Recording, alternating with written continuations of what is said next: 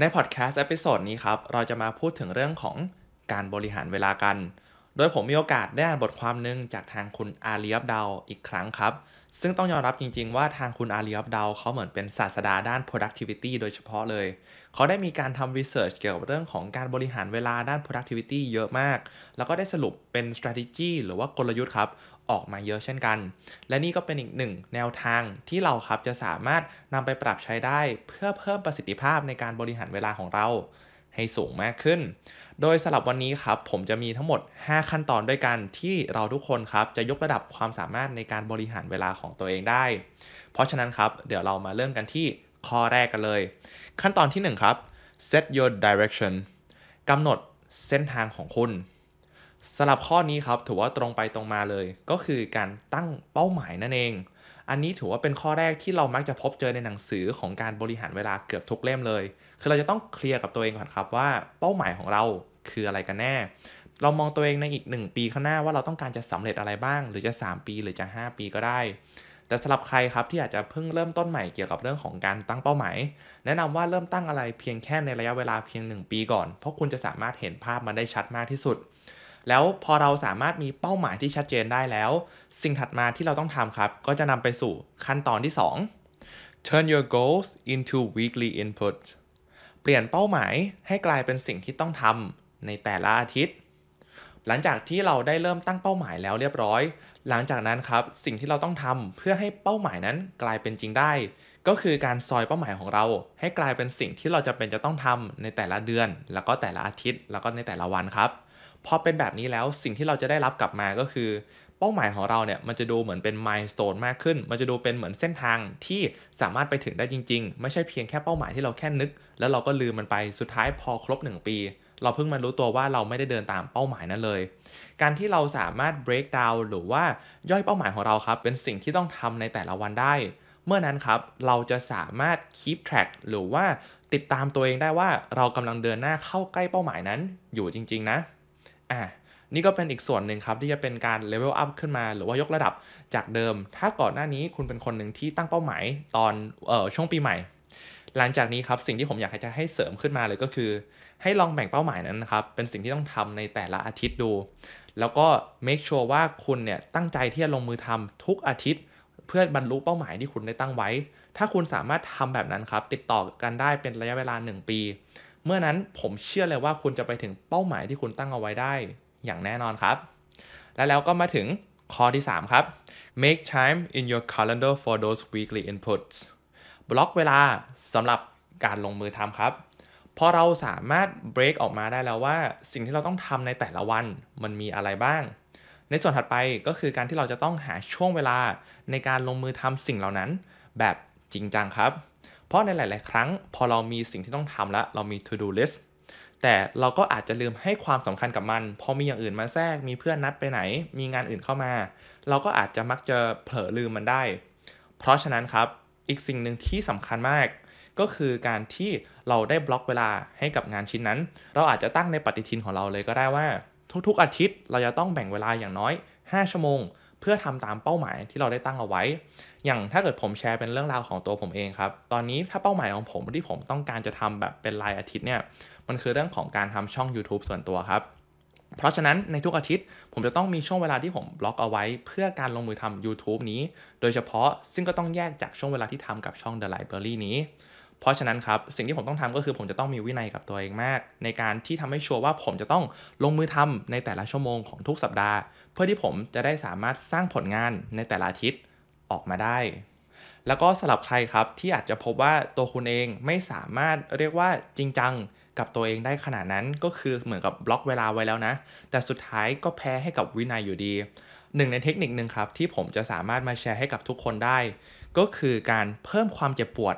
จากการที่คุณไม่ได้ลงมือทำสิ่งที่คุณตั้งใจว่าจะทำถ้าเกิดเป็นกรณีผมเอง ถ้าเกิดผมจะขอแชร์อีกรอบหนึ่งนะครับ เกี่ยวกับเรื่องของการทำ YouTube ตรงนี้ก็มีหลาย ๆ ครั้งเหมือนกันที่ผมรู้สึกว่าผมไม่อยากทำช่องนี้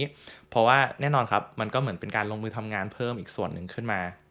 แต่ทีนี้หนึ่งในวิธีการที่ผมใช้เพื่อทำให้ตัวเองเนี่ยรู้สึกเจ็บปวดครับ จากการที่ไม่ได้ลงมือทำเนี่ย ก็คือการที่ผมไปบอกเพื่อนครับว่า ถ้าผมไม่ลงมือทำ YouTube ในอาทิตย์นี้ ผมจะโอนเงินให้เพื่อนเลย 500 บาท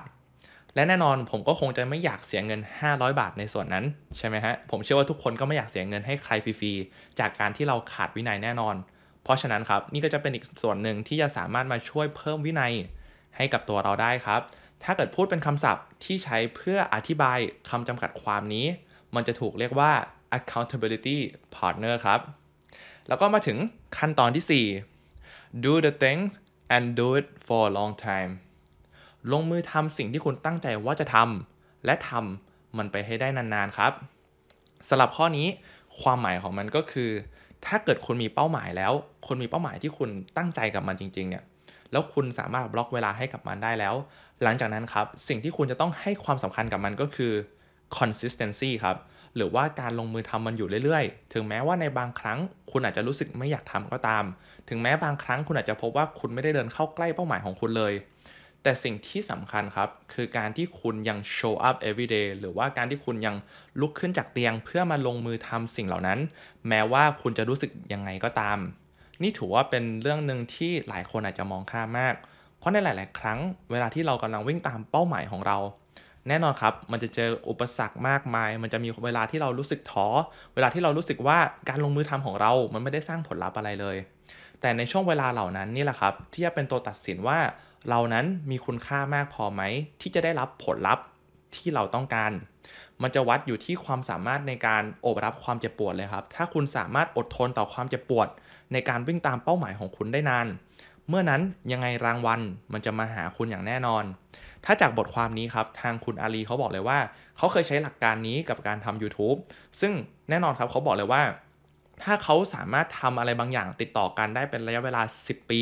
หรือมากกว่านั้น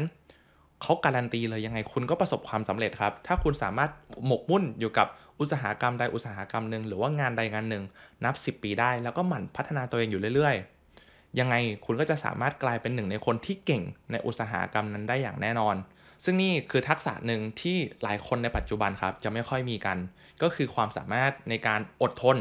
ต่อความเจ็บปวด ถ้าภาษาอังกฤษเขาจะใช้คำว่า perseverance ครับ ก็คือเป็นทักษะที่ส่วนใหญ่เราผู้ประกอบการ เขาจะมีกันเพราะหลาย ๆ ครั้งเวลาเขาวิ่งตามเป้าหมาย เขาก็ไม่รู้หรอกครับว่าเขาจะสามารถทำธุรกิจที่ประสบความสำเร็จได้ไหม แต่สิ่งหนึ่งที่เขามีก็คือเขามีความเชื่อ เขามีความกล้า แล้วเขาก็สามารถอดทนต่อทุกคำปฏิเสธ แล้วก็คำเจ็บปวดที่เขาได้รับได้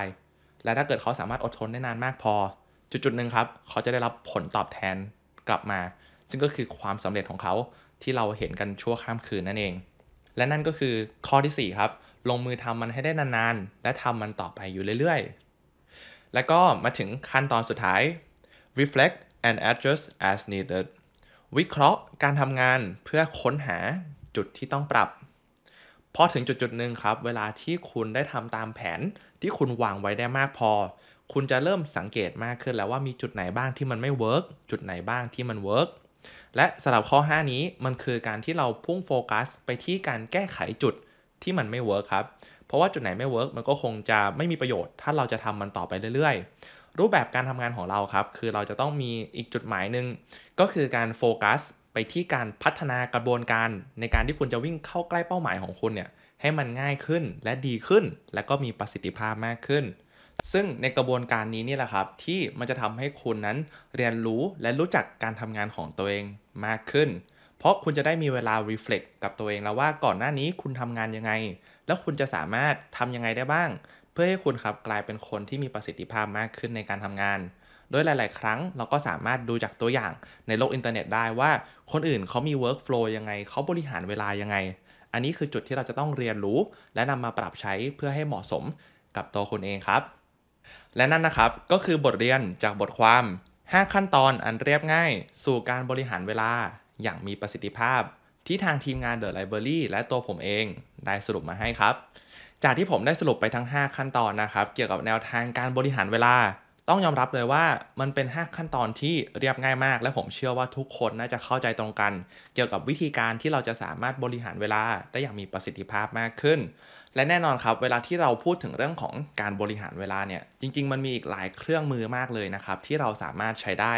ซึ่งสิ่งที่ผมได้แชร์ไป 5 ขั้นตอนนี้ก็เป็นอีกหนึ่งเครื่องมือหนึ่งที่ทุกคนสามารถนำไปปรับใช้ได้